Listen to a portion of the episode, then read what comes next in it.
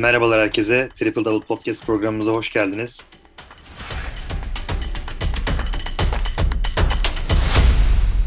Merhaba Mustafa. Merhaba Ahmet. Ee, bu bölümde Mustafa ile birlikte NBA tarihinin en önemli draft sınıflarından biri olan 96 draftını konuşacağız. Ee, birçok önemli ismi seçildiği bu draftta bazı hayal kırıkları da vardı tabii ki. Bu draftta Allen Iverson, Marcus Camby, Stephen Marbury, Anthony Walker, Ray Allen, Kobe Bryant, e, Stojankovic, Steve Nash, Jermaine O'Neal, Ilgauskas ve Derek Fisher gibi çok önemli isimler vardı. Hatta seçilemeyen bir Ben Wallace da vardı. Bu draft e, sınıfını konuşmak istiyorum e, bugün Mustafa ile birlikte. Ve ilk olarak da Kobe Bryant ile başlayalım e, diyelim. E, Black Mamba olarak e, biliyorduk e, Kobe Bryant'ı. E, Los Angeles Lakers'a Vlade Divac karşılığında takas olmuştu. E, maalesef 2020'nin başında da e, helikopter kazasında e, kaybettik e, efsane basketbolcuyu. Kimilerine göre NBA tarihinin en önemli oyuncusuydu. Beş kere NBA şampiyonu oldu. Michael Jordan'ın oyununa en yakın gördüğü isimdi. Kazadan sonra da Los Angeles Lakers e, tarafından 8 ve 24 numaralı forması emekli edildi Kobe Bryant'ın. E, Mustafa neler düşünüyorsun Kobe Bryant hakkında söz sende. Yani çok söylenecek aslında bir şey yok. Yani e, vefatından beri birçok program yapıldı, edildi. Birçok yazı yazıldı, belgesel çekildi hakkında. Yani spor tarihinin en önemli figürlerinden bir tanesiydi. Ya bu draft sınıfındaki en önemli özelliği 13. sıradan seçilmiş olmasıydı ve hani basketbolcu babanın oğlu olarak biraz da bu e, draft sınıfında alt sıralardan seçilmesinden dolayı kendini sürekli bir e, büyük hedefler koyarak ilerledi kariyeri boyunca. Ve bir yandan da Lakers'ın ona inanması, Jerry West'in ona inanması, ona güvenmesiyle beraber normalde Charlotte Hornets'ın e, sahip olduğu draft sınıfını Lakers takasla gerçekleştirerek Kobe Bryant'ı aldı ve sonrasında Phil Jackson takıma getirerek Lakers ve Kobe Bryant hanedanını başlangıcını startını verdiler. Yani e, çok da fazla söylenecek bir şey yok. Yani basketbol tarihinin en önemli oyuncularından bir tanesi. Spor tarihinin en önemli figürlerinden bir tanesi. Ve bu draft sınıfında 13. sıradan seçilerek böyle bir müthiş olağanüstü kariyer yaratması da ayrıca bir başarı örneğidir. Bunları söyleyebilirim. Yani draft sınıfında illa birinci sıradan seçilmeden de çok önemli oyuncuların e, olabileceğinin bir kanıtı bu. E, draftta takımların önemli seçimler e, yapmaları gerekiyor bu nedenle. Sıradaki isimse Allen Iverson. Bir efsane o da gerçekten. NBA bir kültür aşıladı kendisi. Hayat standardı NBA'ye girene kadar açlık sınırında kalmış zor şartlarda hayata tutulmuş bir isim Allen Iverson. E, her yönüyle ilginç bir NBA yıldızıydı bence. Şampiyon da olamadı. E, bu da e, birçok spor severi üzen konulardan biriydi. Hatta bir dönemde yolu ülkemize düştü. Beşiktaş forması giydi. Ben de canlı olarak izlemiştim kendisine. Benim için de çok önemliydi. Bir çok genç basketbol severin koluna sleeve takmasının sebebiydi o tarzı. Ne düşünüyorsun Allen Iverson hakkında? Nasıl bir basketbolcuydu sence? Ya ben ilkokul 5'teyken galiba ortaokula geçeceğiz, 6. sınıfa geçeceğiz. O dönem Shaquille O'Neal fanları, Kobe fanları vardı. İşte Allen Iverson fanları da yeni türemişti. Herkes çorabın ucunu kesip koluna takıyordu. Herkes Allen Iverson olmaya çalışıyordu. Öyle bir dönem vardı. Yani işte Team Make'in ayakkabıları da çıkmadığı süreçte o çok ufak bir dönemde Allen Iverson e, e, şeklinde kollarına çorap takanlar vardı. Ya aslında Allen Iverson biraz anti-hero bir karakter. Ya hani hem kariyerine bakınca hem yaptıklarına bakınca ve geldiği noktalara bakınca aslında biraz çok anti-hero bir karakter. Yani çok politik davranmadı birçok şeyde kafasına göre e, bir hayat yaşadı, kafasına göre bir kariyer şekillendirdi. Oyunu da zaten biraz anti-hero bir oyundu. Yani şampiyon olabilecek bir yapının en önemli oyuncusu olabilecek, onları üst noktaya çıkartabilecek, şampiyonluğa taşıyabilecek bir e, oyuncu bana göre değildi aslında. Çünkü çok e, fazlasıyla topu elinde tutan, sahada harikalar yaratsa da takımın verimliliğine de biraz zarar veren bir yapısı vardı. İşte Kyrie'nin Kyrie'nin ilk dönemlerini hatırlıyor musun Cleveland Cavaliers'ta böyle tamamen kafasına göre oynadığı, topu evet, tamamen hala aslında da. Yani o şeylere çok benziyor. İşte Kyrie'nin biraz şansı bu dönem onun e, rolünün değişmesiyle beraber biraz daha serbest skorere evrilmesiyle beraber aslında Allen Iverson da bu eski dönem için çok daha uygun bir oyuncuydu. Ya Philadelphia'nın da yapısı pek aslında şampiyon olabilecek durumda değildi. Yani onun yanına oyuncuları kurma konusunda, şampiyona ilerletme konusunda mental olarak ve yapı olarak çok müsait değillerdi ama hakikaten çok büyük e, damga vurdu basketbol tarihine. Dediğin gibi hakikaten sağ dışındaki yaşantısıyla olsun, tarzıyla, stiliyle olsun konuşmalarıyla olsun, yaptıklarıyla olsun yani hakikaten bir anti-hero karakterdi. O yüzden çok büyük etkisi oldu bana göre basketbola. Ee, büyük değişimlere de imza attığını söyleyebiliriz rahatlıkla. Bugün sahada gördüğümüz kısa skorer e, kısaların da belki de önünü açan bir oyuncuydu. Daha serbest skorer gibi sahada bulunan oyuncuları bahsettiğimiz evet. zaman e, Allen Iverson bunların atası olduğunu rahatlıkla dile getirebiliriz. Konuşmak istediğim diğer bir isim de e, çok e, farklı tabii Allen Iverson'dan. 5 e, numaradan seçilen Ray Allen. NBA'in gördüğü en keskin şutörlerdendi kendisi. 2001'de de NBA All-Star hafta sonunda üçlük yarışmasını kazanmıştı. Örnek bir sporcuydu. Maçlara e, erkenden gelip şut antrenmanı yapardı. Boston'da da şampiyon oldu. O büyük kadroda Pierce, Garnett ikilisiyle birlikte.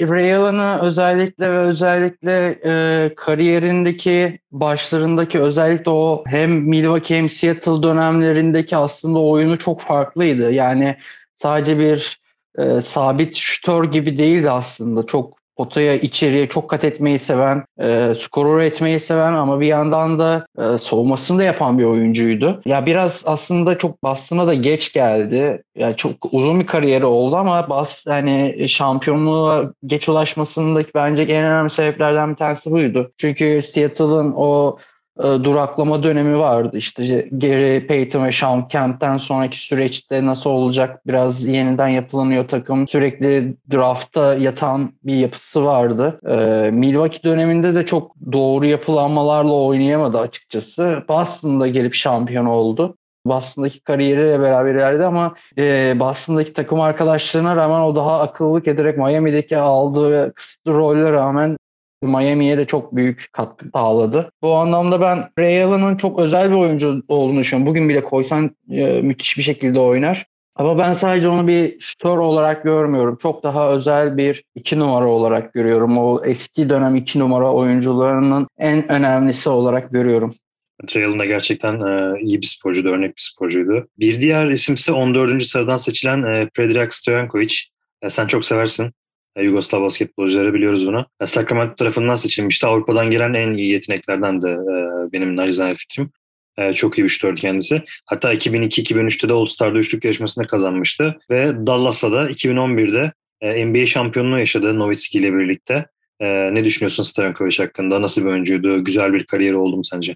Tabii ki de ben şeyde çok da fazla şey yapmasa da bazen diyetsiz olarak gözükse de sahada 3 ve 4 numarada özellikle bugünkü aranılan kanat rotasyon oyuncuları arasında bugün oynasa çok e, aynı etkiyi yaratabileceğini düşündüğüm bir oyuncuydu. Çünkü hani topla arası çok kısıtlı olsa da çok iyi skoru yani direkt skoru üretebilen bir oyuncuydu. Ve bunların yanında basketbol dünya şampiyonası Amerika'da olan çok büyük bir rol üstlendi bence. Özellikle e, Yugoslav, eski Yugoslav milli takımının e, son dünya şampiyonluğunun uzanmasındaki en önemli oyunculardan bir tanesi. En kilit oyuncuydu hatta bana göre. Çünkü e, onlar hem Amerika'yı geçmişlerdi hem finalde de Ginobili önderliğindeki Arjantin'i geçmişlerdi. Bu anlamda e, Stojakovic'in e, o, oyuna kattığı şeyler aslında bugün işte baktığımız zaman Stojkovic, Radmanovic gibi oyuncuları bugün biraz daha işte çok daha farklı rollerde olsa çok daha fazla süre alabileceklerini, çok daha iyi etki yapabileceklerini düşünüyorum bugünkü modern NBA kıstasları çerçevesinde. Kariyerinin son döneminde de doğru bir hamle yaptı Dallas'a giderek. Yüzlüğünü de kazandı. Bence güzel bir kariyer inşa etti. Basketbolu noktaladı. Bir diğer isimse Steve Nash. E, futbolu çok seven bir isim. E, onu biliyorum Steve Nash ile ilgili özellikle. E, Suns tarafından seçilmişti. Ardından e, Dallas'a gitti. E, geri geldi Suns'a işte Lakers'a gitti. E, orada devam etti bir süre. İki defa da MVP oldu Steve Nash. E, fakat şampiyon olamadı. Şimdi de e, Brooklyn Nets'in koçu Steve Nash. Yani şöyle söyleyeyim o e, hatırlıyor musun ilk dönem Jason Kidd'le de takas gerçekleşmişti. O Dallas'a gitti. E, Jason Kidd de Phoenix Suns'a e, gitti. Evet, evet. E, ikincisi Phoenix dönemi e, Phoenix dönemiyle beraber aslında biz asıl Steve Nash'i izlemeye başladık. O, e, o dönem yaptıklarıyla hem topu e, hükmetme hem arkadaşlarını oynatma hem de çok yönlü skorer bir kısa olma konusunda çok muhteşem bir oyun izletti bize o dönem. E, bu noktada Mike D'Antoni'nin ona verdiği özgürlük ve takım arkadaşlarının ona karşı olan özellikle işte Amari Stoudemire'la başta olmak üzere çok büyük saygı duyuyorlardı. Hem karakterinden hem de e, oyun içerisinde yaptıklarından dolayı. Ama tabii o dönem hala bugün şeylerini dile getiriyorlar özellikle bir, e, San Antonio Spurs'un o sert ve güçlü takıma hep denk gelmeleri ve o büyük sıkıntılı e, kanlı bıçaklı maçların oynanmasındaki süreçlerde bir türlü Steve Nash şampiyonluğa ulaşamadı. E, bence Steve Nash aslında bugün istenen birçok şeyi yapabilen, saha içerisinde yapabilen oyun kurucu profilini en eski örneklerinden bir tanesiydi. Çünkü hakikaten baktığımız zaman işte Jason Kidd çok fazla skora gitmezdi. Ya da ne bileyim ya Gary Payton belli başlı şeyleri yapabilirdi. O dönem e, dönemdaşlarından konuşursak düşünüyorum. Ya da Jason Williams çok daha biraz daha görsele dayanan bir oyunu vardı. Ya başka e, kısalar şu anda aklıma gelmedi ama yani Steve Nash'in yarattığı etki çok daha farklıydı. Yani 50-40-90 kulübüne 4 defa girmiş birinden bahsediyoruz yani. Evet. %50 saha içi isabet, %40 üçlük atmak ve %90 üzerinde de serbest atış atarak böyle bir saçma rekorlara imza attı ve hakikaten bir yandan da bunları da yaparken bir yandan da takımını da çok özel oynatıyordu. Yani Hatta hatırlıyorum Celtics'in şampiyon olduğu sezon %47'yi e, de üçlük atmıştı o sezon. böyle bir saçmalıkla e, bitirmişti sezonu 11 asist ortalamayla falan. Yani hakikaten şampiyon olamaması da çok büyük yaradır bana göre ama onu evet. özellikle Golden State'te danışman olarak aldı. Ben çok beğeniyordum. İzlemeyi de sevdiğim oyunculardan bir tanesiydi. Koçluk konusunda neler yapabilecek onu göreceğiz. Koçluğundaki başarılar nasıl olacak? Bunları diyebilirim evet. Steve Nash hakkında. E, konuşacağımız son isim de Jermaine O'Neal. E, Jermaine O'Neal 6 kez All-Star oldu. 2002'de NBA'de en çok geliştirme, gelişme gösteren e, oyuncu ödülünü kazanmıştı. Kobe tarafından hatta bir yaratık olarak tanımlanmıştı bir röportajda. Onu çok net hatırlıyorum. Shakes'e şey demişti. Yani agresif, sağ içinde dominant bir oyuncu ama benden sonra tabii ki demişti. E, kariyerin uzunca bir bölümünü Indiana'da geçirdi Jermaine O'Neal. E, Celtics, Warriors gibi e, takımlara da gitti ama tabii şampiyonluk kazanamadı. Ya German O'Neill eski bir oyuncu aslında baktığımız zaman o e, yakıştırmaların da yapılmasının bir nevi sebebi o. Yani özellikle oyunuyla fazlasıyla ve fazlasıyla biz onunla Indiana'da denk geldik. Ve hani bu e, Detroit'le olan kavgalı maçlarıyla beraber baya baya orada kendisini de gördük. Yani ne, ne kadar manyak biri olduğunu Ron Artest'le beraber. Pacers dönemi aslında onun çok da şey başlamadı. O e, sakatlık süreçlerinin başladığı dönemde. Sonrasında da bir rol oyuncusuna evrildi. İşte Miami'de olsun, Boston'da olsun, Phoenix dönemlerinde olsun. Ama hakikaten karakter koyması, oyundaki o saldırganlığı olsun, özellikle savunmadaki takım arkadaşlarına yardımcı olabilme olsun. Bu anlamda Germany çok özel bir oyuncuydu. Bunları söyleyebilirim German O'Neill hakkında. Hakikaten o dönemin o, o draft sınıfında önemli oyuncularından bir tanesiydi. Ee, güzel bir draft sınıfıydı gerçekten 96. Ee, çok teşekkürler yorumların için Mustafa. Keyifli bir yayın oldu bence. Ee, bugün NBA tarihinin en zengin draft sınıflarından biri olan 96 draft sınıfını konuştuk. Bir sonraki bölümde görüşmek üzere. Hoşçakalın. Hoşçakalın.